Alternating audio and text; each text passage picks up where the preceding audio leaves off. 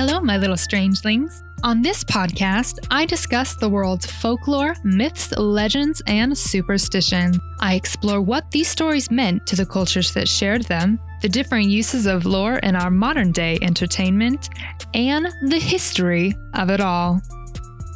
Welcome to Folklore Friday.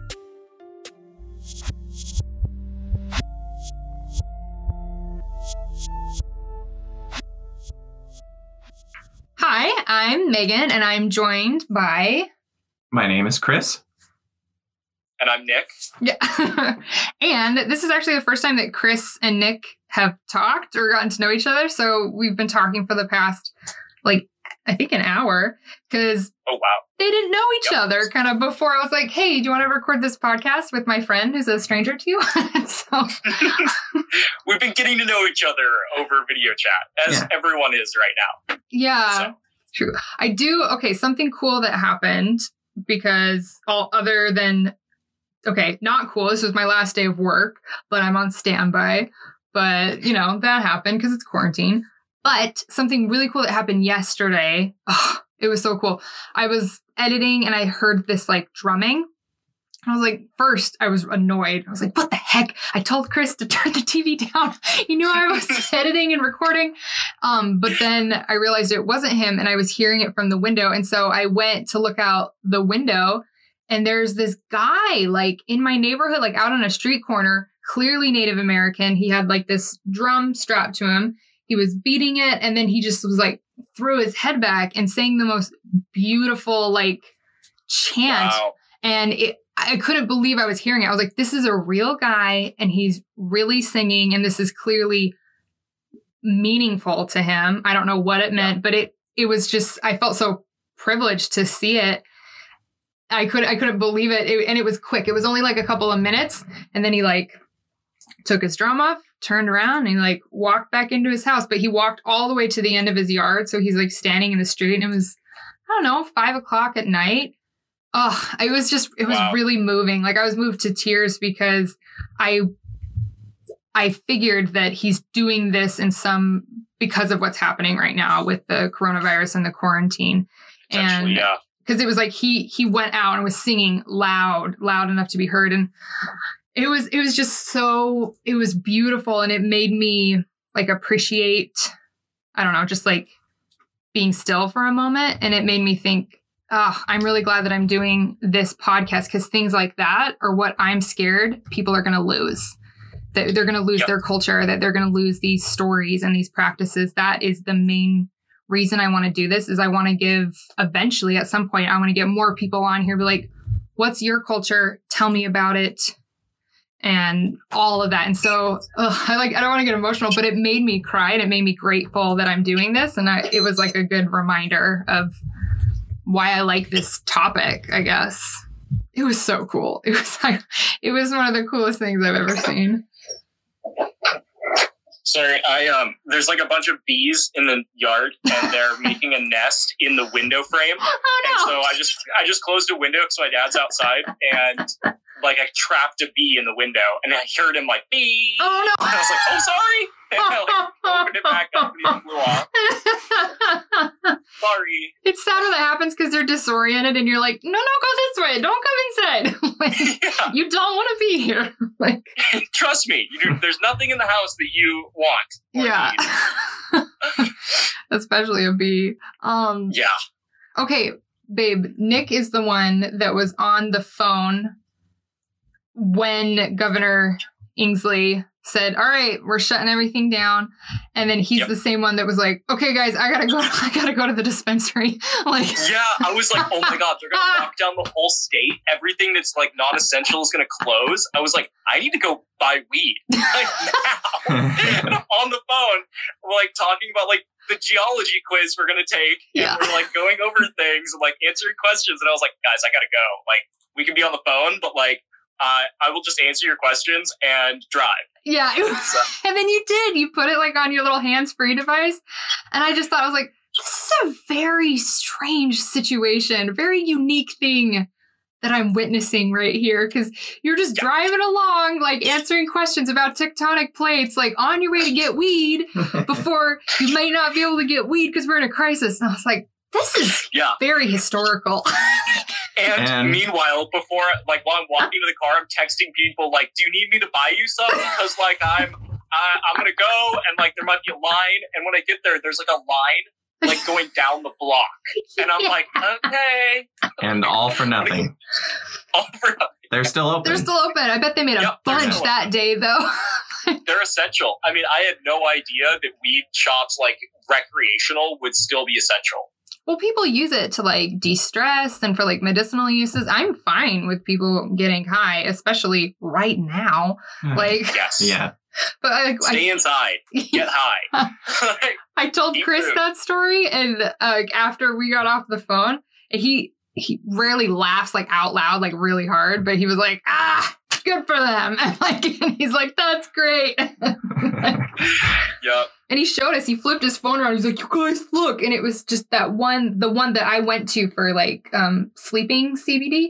And it was just like all the way out to like the corner and Yeah. the road. I couldn't believe it. Another friend from Fred Meyer who did the same thing. As soon as he heard that, that he went, he went and said that that it was around the corner, like Yeah. the line and stuff. Mhm. And he Yep. said he bought more than he had ever bought in a single time. Yeah, seriously. I was like, how much money do I have? How much can I buy right now? like financially. I bought a lot, but yeah. It, it didn't last that long. oh, I, I heard hammering and I was like, Is it the Indian man? But no, it's just somebody fixing their house. I was like, Is he singing? It's five o'clock. Like, I was hoping it was going to be a daily thing. Oh, that'd be great. Every day at five. It's just hammering. no, right? that's Okay. that's that's against wood. That sound. I just really So- wanted to make sure. With the, I like kind of doing these a little bit longer intros because this is kind of a unique situation that we're in as far as like the coronavirus and the quarantine. Chris was working at the theater. The theater's been shut down, but he also had a part time job at Fred Meyer. But luckily, it's a grocery store, so they've been offering more hours. But um, yeah.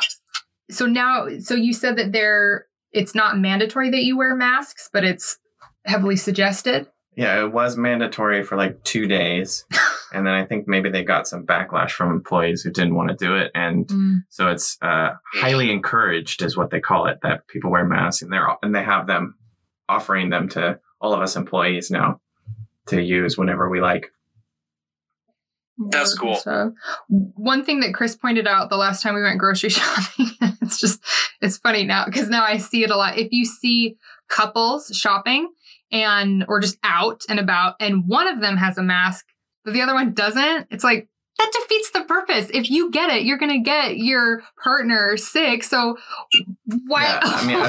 assuming assuming they're taking their mask off when they get home or whatever, right? Yeah, it's not like Yeah, are they true. staying keeping their mask on? And then the worst is when um because we saw As he coughs. yeah As I cough. Corona! because we saw this one couple and they had like the what's the the actual mask that can The N95. so there's a couple they both had them but only the man had it on and then she had hers pulled down underneath her chin and it was like she was in a crowded grocery store and we are like why would you wear it but not Point. use it like it was For the most part, It's though, a it's a style good thing that more people are wearing it. It helps on some level. Yeah, it was just kind of, oh, but here's the best thing I saw at the grocery store. I don't know how to explain this to listeners, but okay, so I was shopping and I saw a woman walking with her arms all all the way extended at her side like this, fully extended, and she was walking with them held out for the purpose of don't come in my bubble. Like, here's my six feet. But she was walking really fast. And so people were kind of like, "Huh," like trying to like duck out of the way of her arm. Dodge it.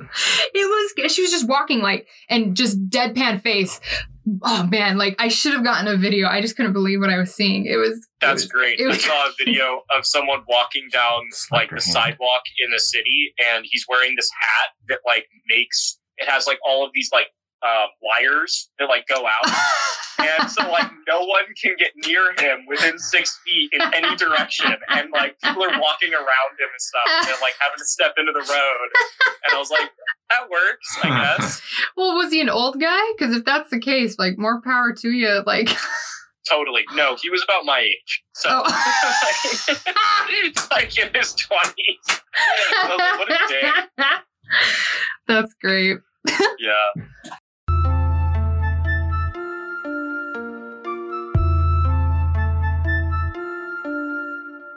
Hours later. Okay. All right. So let me pull up my notes here. Okay, so we all watched the documentary Vampire Island. Is that did you get a chance to watch that? I didn't. I totally spaced. Okay, that's Sorry. okay. Dang it, you would have loved it. It's so good. Uh, I'm going to watch it for my own value later. Okay, because Chris, uh, I was like, you gotta make Chris watched it today. so Nice. Well, we'll give like a brief kind of uh, summary on it, but it, it was really good. It went over kind of like basic vampire lore and some significant like grave sites that were found with corpses with like multiple stakes in them. And so it was it had like an archaeological archae Archaeological. ar- thank you Archaeological. archaeological Basic European vampire lore. yeah like just the, mostly in in, in. Europe. But there was one guy. His name Didn't that also come to the United States as well, like around the same time? Yeah, there's a there's a gravestone found in Rhode Island that says where's my notes?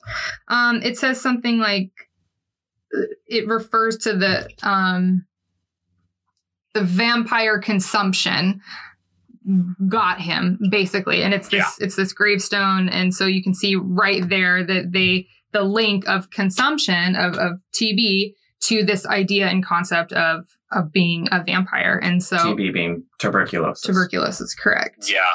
yeah So uh, I went to a, a, a lecture on like historical vampire lore, kind of. It was like debunking, like, it, I think it, the title was like Real Vampires in History.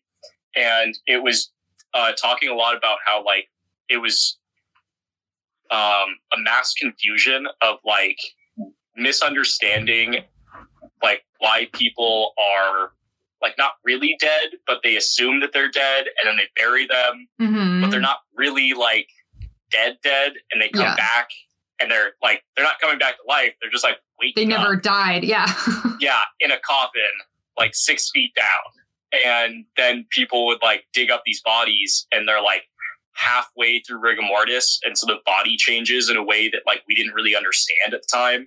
And so it like looked really like they were alive almost. And they were like bleeding and stuff. And they're like, your face gets like really tight. So they're like smiling and stuff. yeah And so people were really freaked out and they would they would dig up bodies and stake them through the heart. Yeah that was like Yeah, you're right on par. That's basically all that that video was covering. yeah Yeah. I mean, a lot of it too wasn't even just that they're burying people while they were still alive. It's that they no, they didn't have a good understanding of how these bodies were would decay and how rigor mm-hmm. mortis is not a permanent thing. That No. it, it does go away eventually, and what happens if someone's buried and the once the rigor mortis goes away is that their body then starts to move and settle in the coffin, and then they would mm-hmm. hear that happening, and of course it sounds like someone's moving because they are literally moving because their body is now settling after the rigor mortis has been done taking effect. And yeah, those things like you're saying with the pulled back skin, because when all of the basically all of the hydration that the body has goes away and you get dried up and then your face gets tight and and smooth. And then because of that because your face is tightening up the hairs that were already in there push out. And so it looks like those hairs were growing. Same with the fingernails that idea that your hair grows and your nails grow after you die is like a wives tale. They're the Yeah. same length but everything like tightens yeah up everything tightens up so everything those hairs and nails get pushed out further and even look Mhm. and even start to curl because that's how far they were in and so it looks like they, they have these claws and stuff like that Mhm. because then they would go to unbury them and it was pretty common practice to bury someone right away within 24 hours and then dig them up later in order to take the bones at a much later date once they've decayed and everything and take the bones and put them into different ritualistic settings. Like a mausoleum, or like a mausoleum, things like family thing and um Yeah, move one them like a family grave site or something. and so sometimes Yeah. when they dig them up it's not bones and they're still just sitting there looking like this. Like a raisin. Like they've been, yeah with new hair and long fingernails. Yeah, And um, but something that you were mentioning how they would sometimes bury people when they were still alive. So there's um the concept of a graveyard shift. That was something that people it was their job to be in the graveyard at night because if somebody was buried alive, what they would do is they would tie a like a string on their finger and then attach that to a bell that was above the grave, and then people could ring the bell. And so there was a thought that you know people were still alive, and so the reason people could hear rigor mortis like or somebody shifting is because they were there at night. No no families were mourning you know there wasn't activity going on. So they were able to hear these bodies. And since it was a common practice for to dig them up instead they'd open it up and see this like monstrous looking thing. And so it was really Yeah. easy to think why these people thought that because they didn't know. They just didn't understand. Mm-hmm. And sorry i was gonna and then sometimes also what happens during decomposition is you people like corpses will have blood come out of their mouth Yep. and then other times they'll their stomachs will bloat up and so it Yep. looks like they have a full belly and they have and their you know blood They've is coming out Blood. and so it's so easy to see how these conclusions were made Yeah, Yeah, I mean, and then that in that same video, it talks about how not only were they misunderstanding these clues that the body was giving and, and these cues that it was dead and decaying, but that they would also assume people were vampires before they Mhm. died because of certain clues like tuberculosis, because Yeah. tuberculosis would give these telltale signs of looking pale and jaunt, you know, looking like a vampire and something that's commonly happens with tuberculosis is you cough up blood. So they're coughing up blood and it, oh, it must be from them having just recently drank someone else's blood. And so then people would get suspicious of these individuals. And then when those people would die, usually of the tuberculosis that they had that Yeah. supposedly made them a vampire, then they would do these vampire, you know, staking yeah, and like things ritualistic to make sure they stayed in the coffin. Yeah. Um and so okay so there's this guy this archaeologist his name is hector williams and he found there was one initially that he found of this corpse and it, but it was inside the walls of this structure and it had uh, i think i think it was three like stakes and they were like not they were like really driven in there to the point where the corpse was nailed to the coffin so one it would like because in so, and then he here. in one of the- yeah. So they, and then as he kept digging, they found more bodies. And this was in Greece, and it's the island of Lesbos, but also otherwise known as Lesbos. like, Oh, which is a real that's thing. nice. No, that term came like on another note. I'm making, I'm accurately citing my sources. Okay. On that note, the, another thing that happened on the island, it was just a bunch of women, and they decided that they didn't want men around. And so that's yeah that's where the term came from with with lesbos but also lesbos and lesbian but so they found yeah they found multiple graves but some of the graves like they weren't in the heart. There was stakes that were like you know a- around the body because i don't know they didn't want to get the heart but for it was for the purpose of keeping that person in the coffin and not coming and not coming back.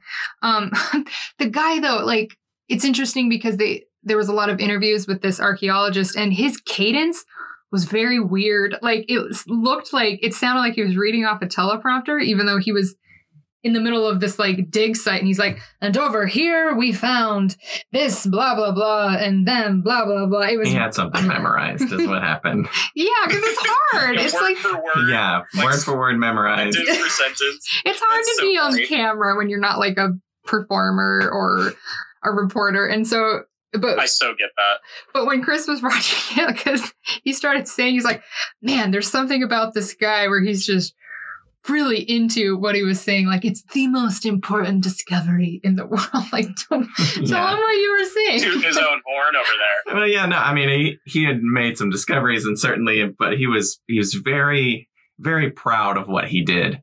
Uh, and it, and I get being proud of what you do is fine, but to an extent where it was like, okay, we're not making world changing discoveries here. Maybe ease it back a little bit. Yeah. yeah.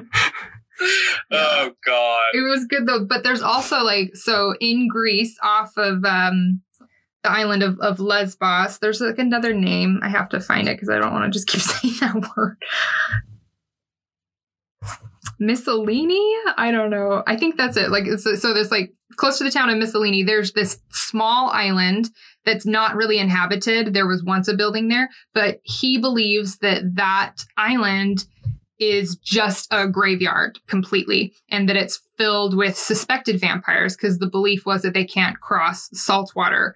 And so some were, Oh. were buried like in the town, but then some of them were rowed out to this remote island so that they could bury them all there and not worry about the town being in danger, basically. Wow.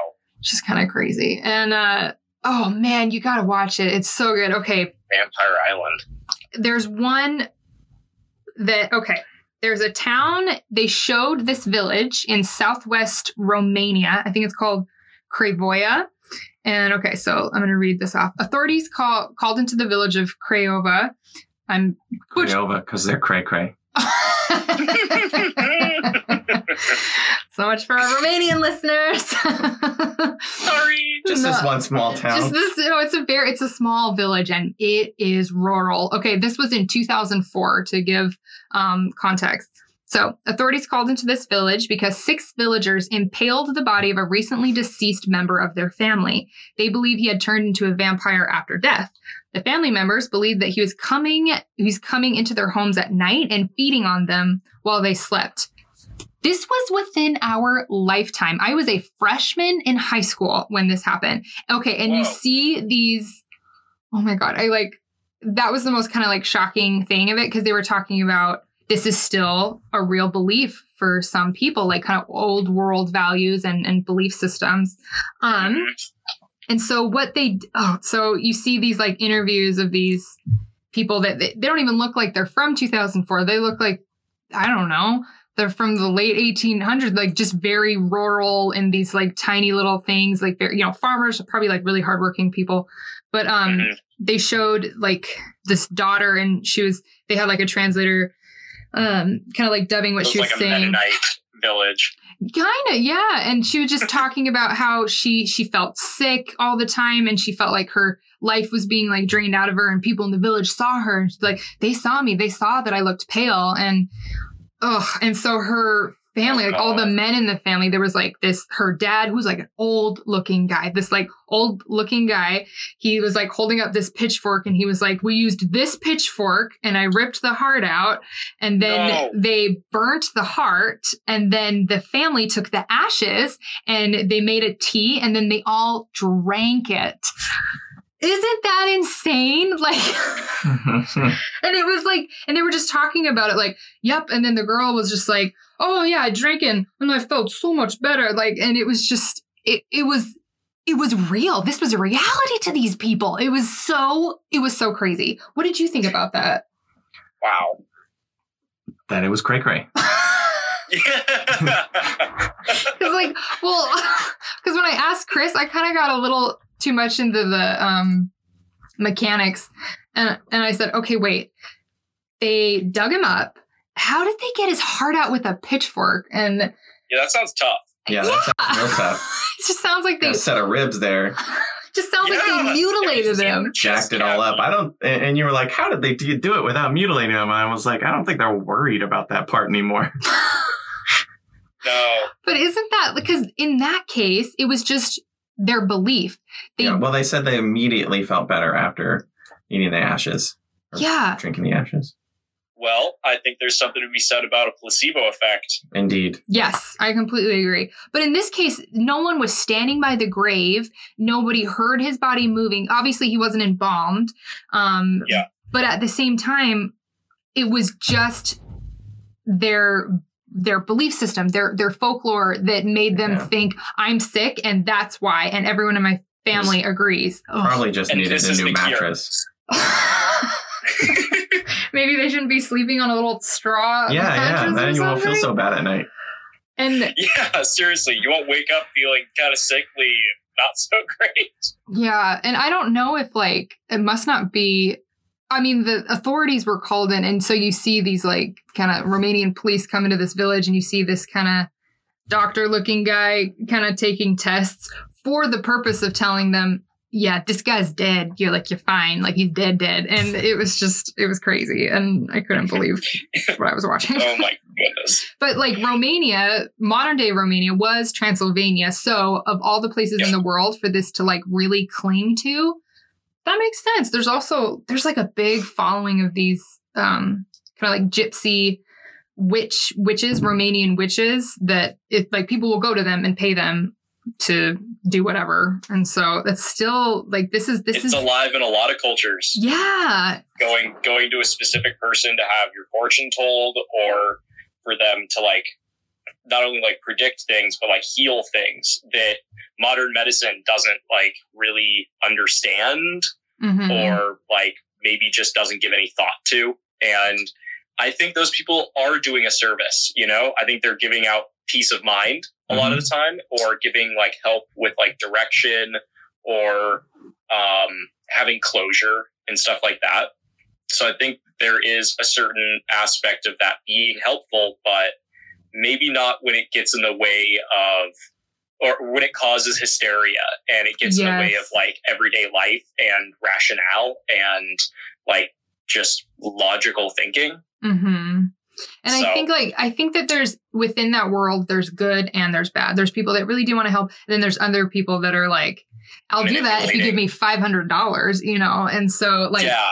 that's where it's like, eh, yeah, we gotta be careful. But yeah, if it helps someone, that's fine as long as they're not being taken advantage of. You know, because there's like there's a degree of like those that claim to have you know psychic abilities that help people and then there's like the tv psychics like who in here has lost someone that's half your audience yeah so, like, Yeah. stuff yeah. like and that It might be like really damaging rather than helping. yeah yeah well did you uh, on, on kind of on that note and a total segue um uh who was the really good magician? Um houdini? he like it, oh god. He was known for like getting out of straight jackets and stuff and, like, houdini? Houdini. Houdini was like a big um debunker of the supernatural. Yeah he was which and is that was like crazy. half of his career was just like debunking people who were trying to tell you like oh your relatives are here and speaking to you and stuff. And he's like no this person is a, a sham like they're a complete con artist they're just taking your money. Yeah. And like I, I think that that was also doing a service. Hmm He went after um, table turners, which is like, um, you know, like people that would give psychic readings. But there was one woman in particular that had a very lucrative career. I don't remember her name, but they had a lot. There was like legal things that went on because she was making a lot of money, and he was just trying to get it. Like you're you're preying off of people that have lost someone. and now you're taking money from them yeah and and he was saying like i'm here to entertain people people know what i'm doing isn't real but i'm and i'm telling them that it's not magic exactly it's just it's an illusion yeah Wow. Yeah. Complete tangent. Complete yeah it's like more on tangent Vampire Island, or yeah um want to continue with your? one thing i wanted to say uh have you seen i only want to ask like have you seen tiger king on netflix yes okay I, I, it's really easy to talk a lot about it but in the beginning where it wasn't um joe exotica exotica but the other guy Exotic. Doc, Joe Exotic, Exotica. I like exotica more Josephina Exotica is a different. cat owner. yeah. oh his shop was full of exotica no, but the guy, erotica yeah, Doc, Doc Atlantic was that his name? The other Doc Antle. Doc Antle. Antle. So I was just watching. I didn't see all of the Doc Antle stuff, but when somebody explained, like, oh, he practices scientific mysticism, And I was talking to Chris. I was like, Oh no, he's a doctor. He has a doctor. Oh, a doctor. Yeah, that's where he gets the doctor from. And I asked Doesn't Chris, has a degree in Oh scientific mysticism. and I asked Chris, he was- has a practice. that's crazy. But I asked Chris, I was like, what the heck is that? And he said, uh, it's code for cult. Like, yes. Yeah. That and his five wives, yeah. And ugh, who ugh. were all virgins when he met them, and just Yeah. It forces them to Uh. get boob jobs and stuff. that's so messed up. Anyway, that's another tangent. Um, let's hear from Chris because I gave him the topic of different vampires from different cultures, not just Europe. Uh, yeah, sure. I can just jump right into it.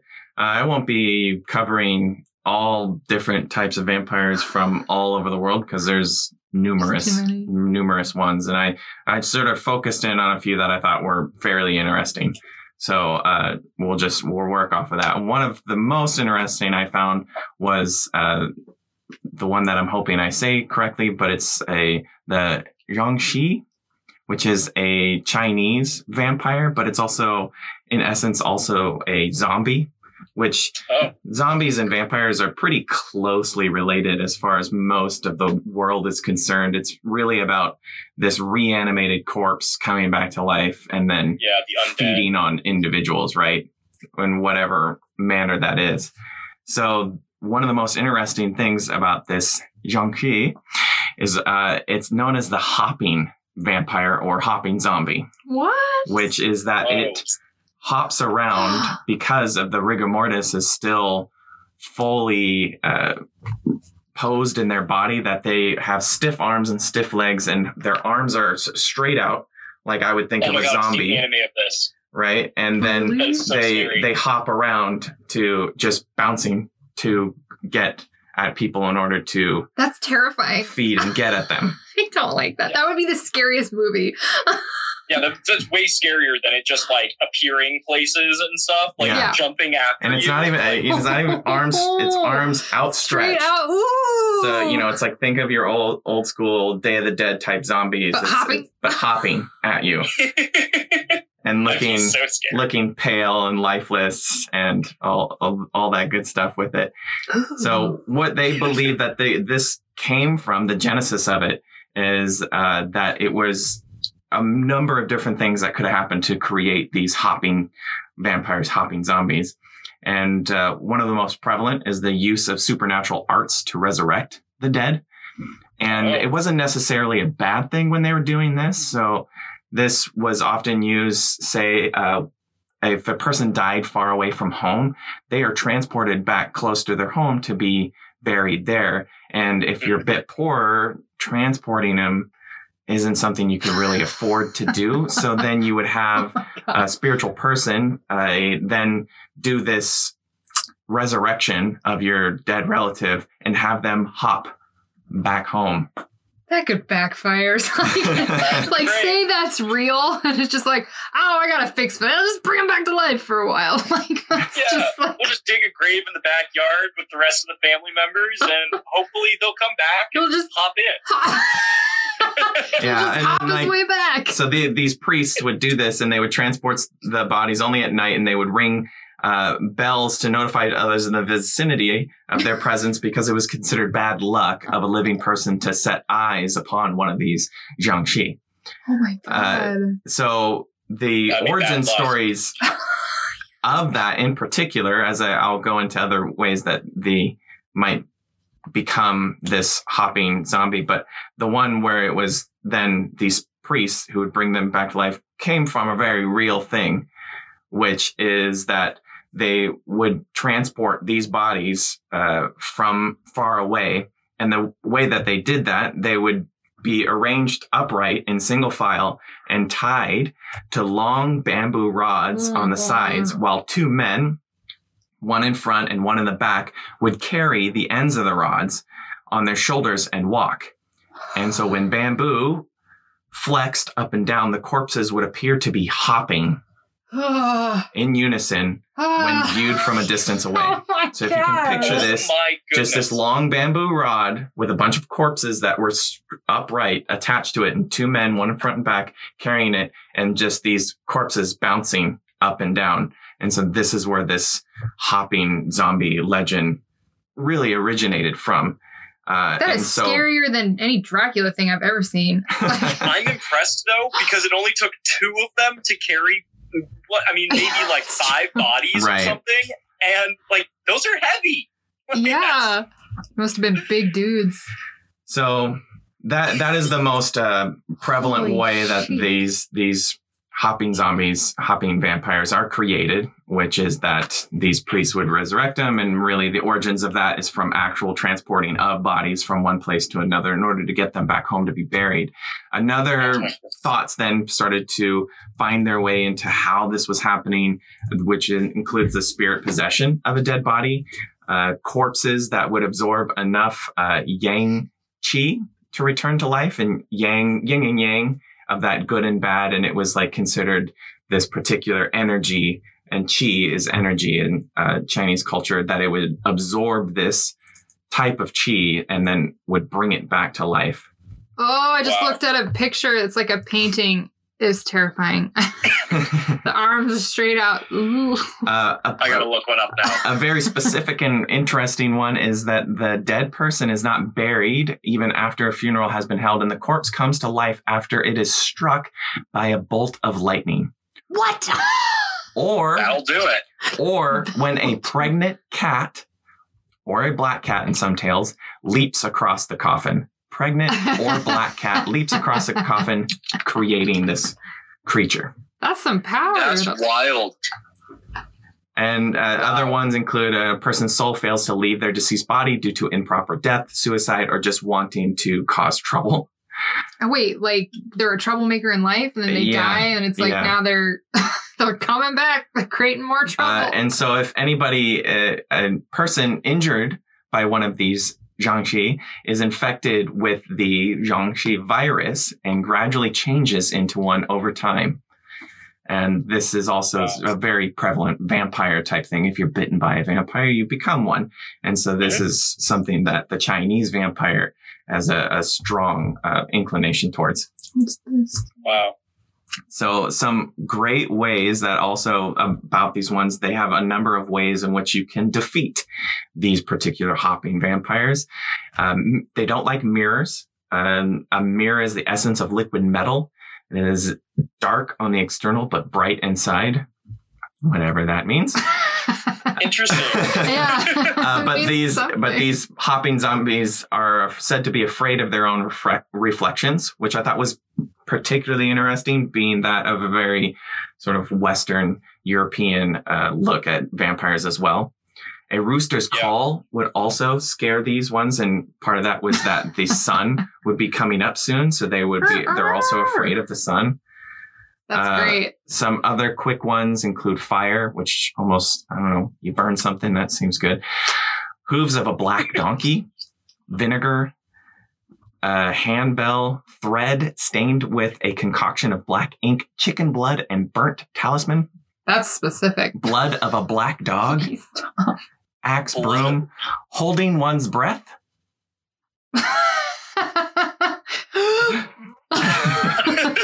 Uh, dropping a bag of coins because the Jiangshi would then have to count the coins. That's my favorite. Look at Nick's face. He's never heard that before. Momentarily concerned.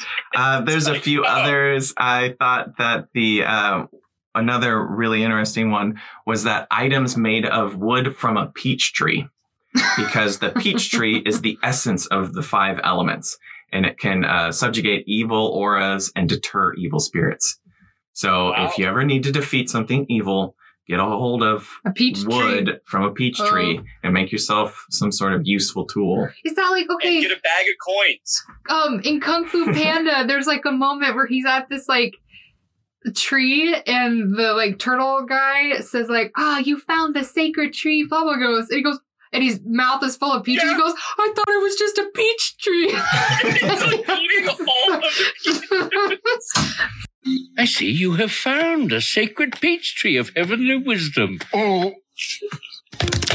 Is that what this is? I'm so sorry. I thought it was just a regular peach tree.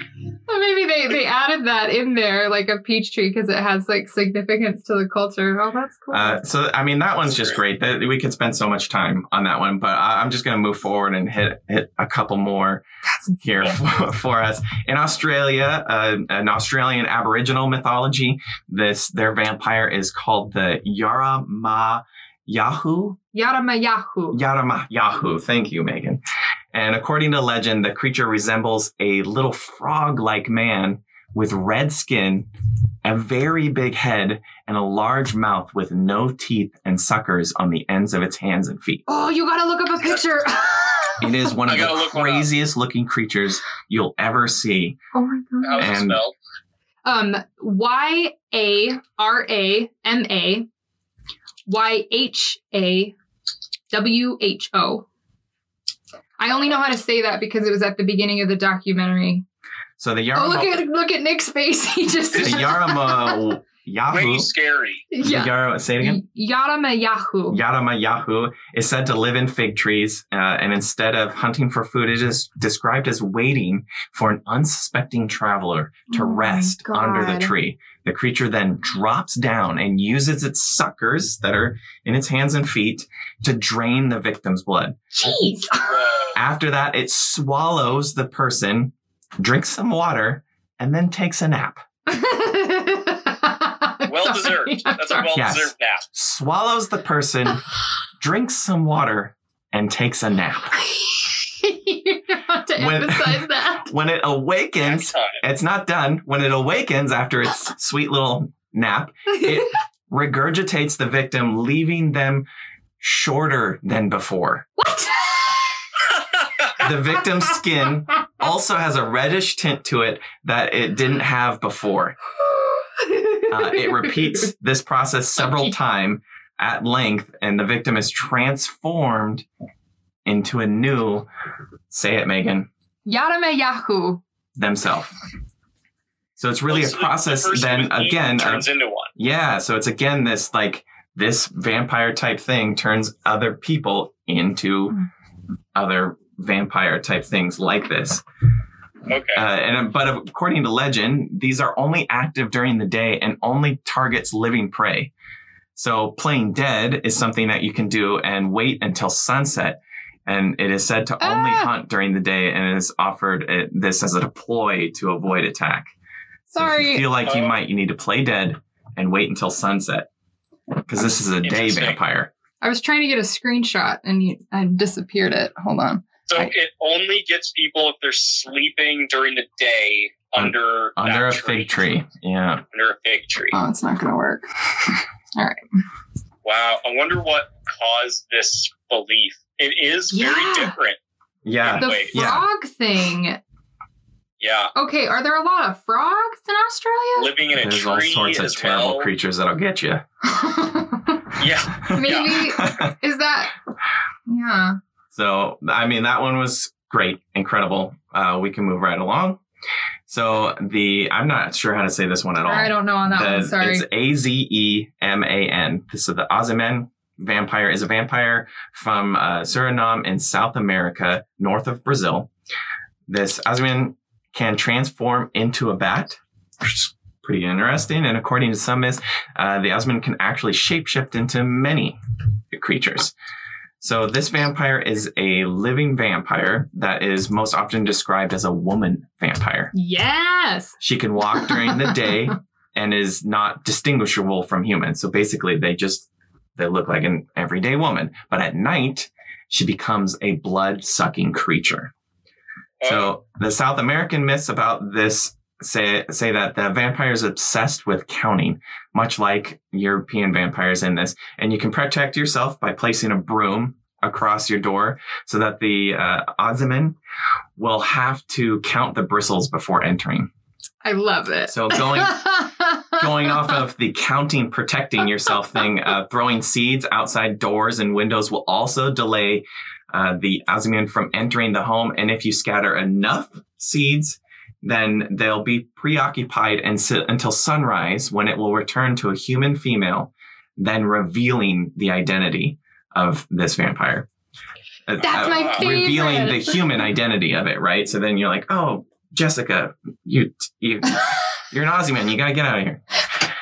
Yeah, you just wake up and you're gonna make And if- coffee and breakfast. You see Yeah. someone counting seeds, like a woman counting seeds out in front of your house, and you're like, "Oh, That's who you are. So creature."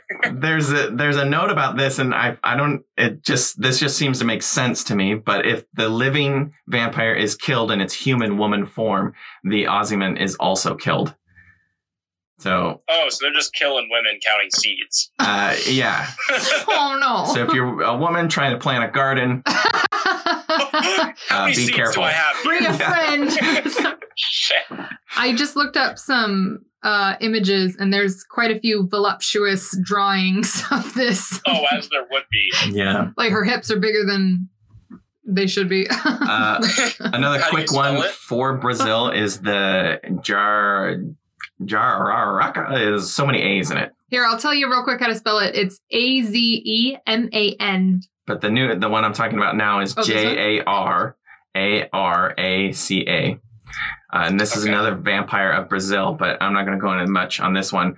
But it's interesting because this is a vampire typically appears as a snake, uh, and it drinks the milk and blood of sleeping women. Which- What? Oh, me- oh, oh, yeah, oh. yeah. Which is uh, essentially just sounds like a snake to me that is biting breasts. That's what that sounds like. Yeah. So okay, Oh, I have to I have to wonder. So let's see. In Europe, it's like bats.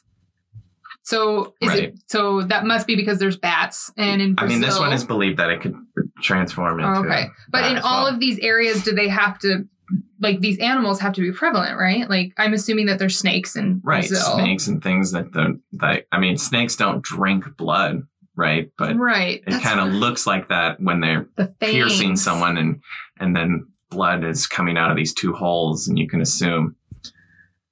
I wonder Yeah. if there's and even vampire bats, though, are actually very, very small They're as far as tiny. the size of bats can be. Fruit bats are the largest ones, and people usually assume those are like the vampiric bats. But no the Yeah. vampire bats That's are they're very, like very they're like tiny. this big. It's like Yeah. a hamster. And they just with come and wings. feed off you. You almost wouldn't even feel it.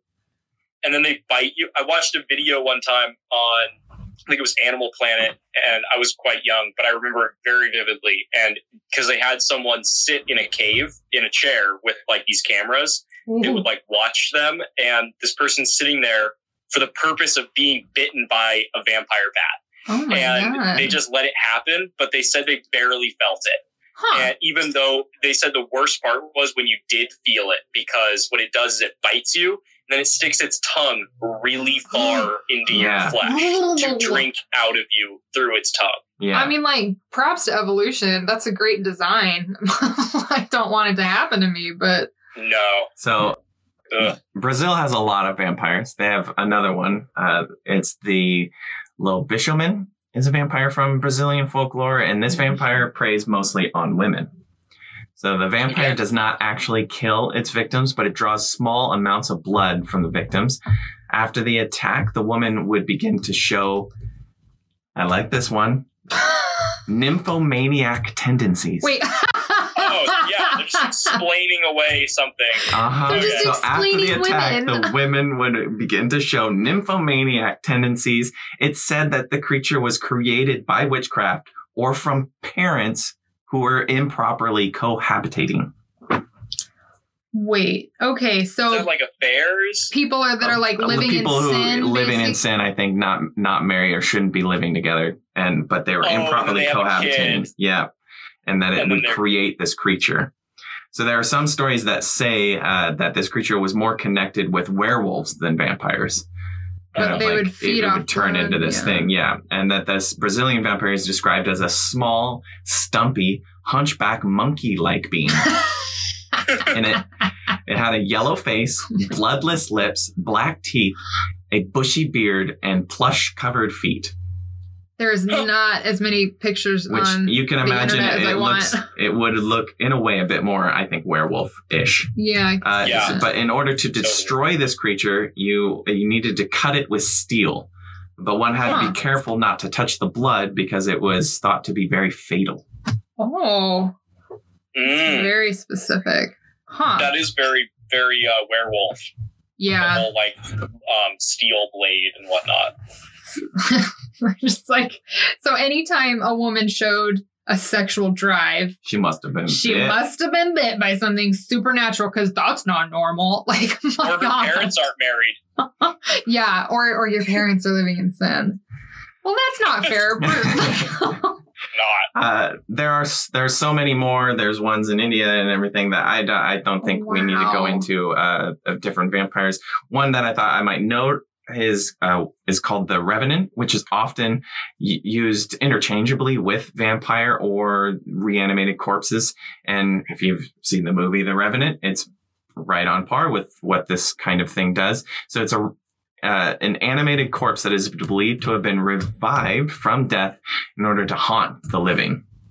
So the revenant is derived from the old French word revenant, meaning the returning. Hmm. So uh, there are a, a number of different cultures from Old Irish Celtic to Norse mythology, and it's essentially this this dead person who's come back to life to then come and punish the living or take vengeance on them, and that's what Leo did in the movie. Certainly, Yeah, definitely did. That was rough. It was Chris watched that movie and I was and I asked him, "Do you think I would like?" No, no, no. He said he's like, "Oh, it was really good. You would have hated it." it's just it's really like I don't know, violent and gory yeah, it's a what bit I of a hear. rough watch for some things. Yeah. Uh, what got me about that movie was how cold he looked the whole time. Yeah, Like Uh. that must have just been awful. I hope okay, if there's any kind of sound right now on this podcast, on this episode, my dog was sitting on my lap for the longest time, and the whole time I was just petting him and petting him, and he was just shedding. so there's hair everywhere. So I'm just trying to get it off of me. But Classic. I bring up the Revenant too because it's like an inter- interchangeable for the vampire or goes for most people.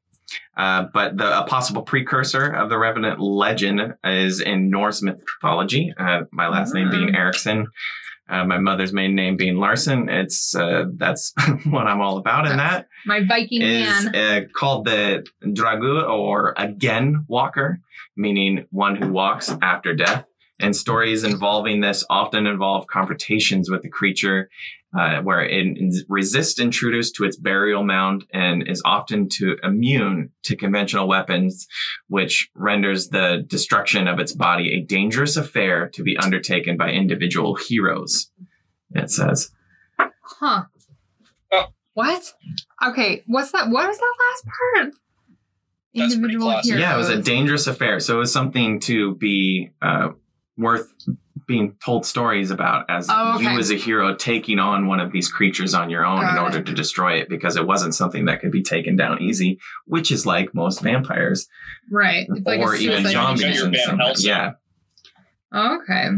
you had to use special weapons, really have your wits about you, and be the you know vampire hunter, as it were, and not just some regular individual. And truly, Yeah. if you defeated one, then in Norse mythology, it was all about your heroism stood Oh, above everything it. else. So if you defeated one of these, then you were You're badass. affected. Yeah, Okay. No, I get it. You've got like your Van Helsing character who's like yeah. yeah. the ultimate vampire hunter. He's got like ultra wits about yeah, you know not just figuring out anybody can take out vampires. Is kind of where that that these all start, and we see it stemmed out in many different things. Buffy, the Vampire Slayer, right? She's got special powers Mhm. that help her to, you know, Van Helsing is a perfect example. Yeah, he's got all those tools and Yeah. stuff. Specialized skills. or even Blade. Yes. Blade. I want to watch the most- Blade, and I've never seen it. I, I think we should do a review. You've never seen it? Oh, No. you should totally do a review. Yeah, I want to. It's great. And I love Blade. Me too. And they're gonna remake that. Oh, Mm, thank God. I don't know. Sometimes that's a good idea, and sometimes bad. Um, was that all of your Yeah, yeah. I mean, there's plenty more, but I think that yeah, Those there's good. the there. notable? Yeah, Um, one thing I wanted to talk about was the counting thing. Okay, so Yeah. that that happens in i mean we see that in different things there i kind of really like that because sometimes parents would arm their children with like little bags of of rice or little bags of something when they had to travel like at night. It was something to, to keep with you. Okay, and there if you think of the count from Sesame Street, he's always counting. Oh my god. that is a call to this folklore, which you wouldn't think like this silly ch- children's show, but somebody Yeah. put that in there because it's accurate, which is kind of funny. And then uh, there's okay, there's this really good episode of the. Oh no, are you still there? Yeah, yeah, sorry, my brother's calling me. Okay, I was just making sure. Um, there's this really good episode of The X Files, which I have to thank that show. That's the reason I got into all of this. Like, I love that show. it's you gotta you gotta give props to the 90s good television shows because they were the pioneers of everything that we have exactly.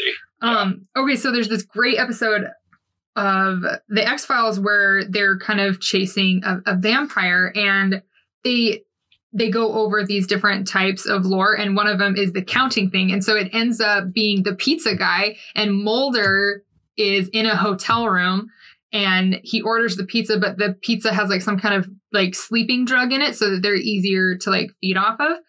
And Uh-huh. he figures it out and he while he's like all drugged up he he grabs something. I think it's i don't know what it is but it's it's something and he throws it it's like a bunch of pins or a bunch of something for the purpose of spilling it and the guy the vampire is the redheaded kid from the sandlot the guy that goes the great bambino he's the vampire so like not what you'd think of he's still chubby he looks exactly the same except he's like in his 20s and Yep. and uh as he's going like he Mulder throws the stuff and then he goes, Oh, what'd you what'd you go and do that for? And then he goes, One, two, three, four.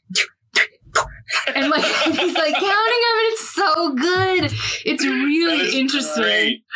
Oh, it's we sh- yeah. I kind of want to go back to some of these episodes because I'm like, man, they were smart because I watched these before I like knew any of this, and when I see things that are accurate, I'm like, hmm, somebody did the research. Anyway, You know, I was thinking because you were saying how you were uh, amazed that in 2004 something like that had happened. One, wa- a 2013 incident with Oh, no. a, the Malayan vampire that I didn't get into. It's called the Langsuir. It's a, a type of vampire which is the ghost of a woman who died while pregnant or giving birth. that's sad. Uh, yeah, Oh, that's sad. so it is this uh, type of creature that it has been described as having incredibly long nails, hands extending down to their feet, and wearing green robes. And they prey on humans, preferring the blood of newborn male children, Oh, uh, but also consuming newborn female children. oh my god. Yeah. Uh, and it, it can take the form of a beautiful woman with long black hair that reaches her ankles. And although she may have take the form, or though it can take the form of a floating woman's head from which the entrails and spinal column hang. Oh my god! Oh no, no, no, no! So with all that in mind, uh, oh in 2013, villagers uh, in a, a local area in Malaysia reported sightings of one of a Langsuir that was terrorizing the town. The residents described seeing a long-haired banshee flying and cackling in the night, and claims of sightings spread to nearby villages. Local authorities urged the villages to remain calm and pray together to repel the spirit. that was what the authorities That's did. what the authorities said to do. Rumors of the demonic appearance ended after a local shaman claimed to have captured four of the creatures. A local religious officer acknowledged the existence of the spirit, but cautioned against magic as it may be sacrilegious. Interesting. Well, you know, it's not that weird for the authorities to say maybe you should pray together because let's say all the authorities are like really logical and mm-hmm. scientific. The people that are scared aren't. So you can't just go, eh, it's nothing, go back to sleep. You know, you have to say, yeah, well, all right, try to stay calm. And how about you pray? And now there's something to be said because, like, you could be patronize, patronizing them if you're not. What were you going to say?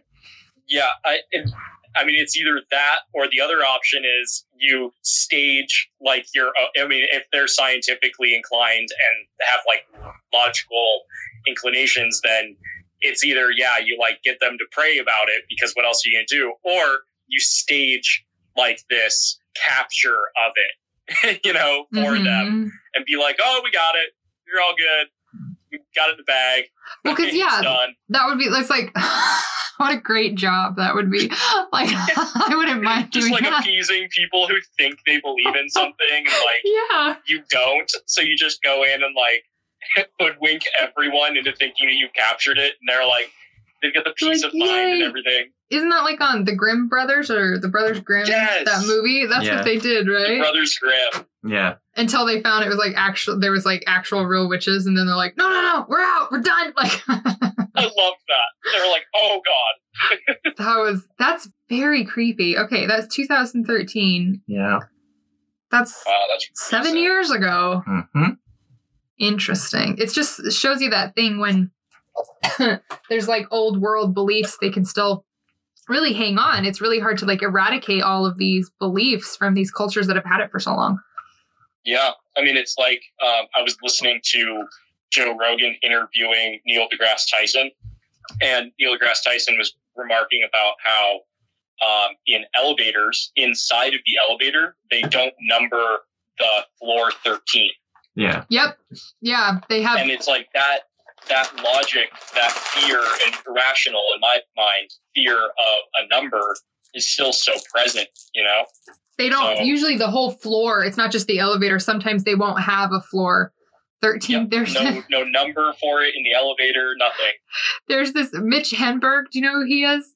He's like Mm-hmm. yeah. So he was talking about that like in hotels.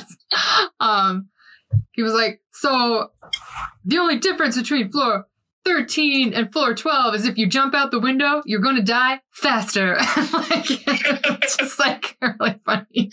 And then, like, there's another comedian that's like, we all know what floor that is. We all know floor 14 is actually floor 13.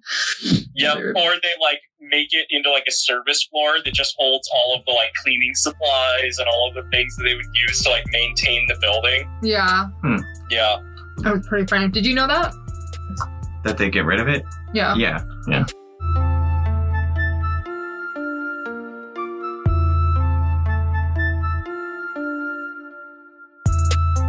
Thanks for listening. I hope you join us next time for part two. Scare you later.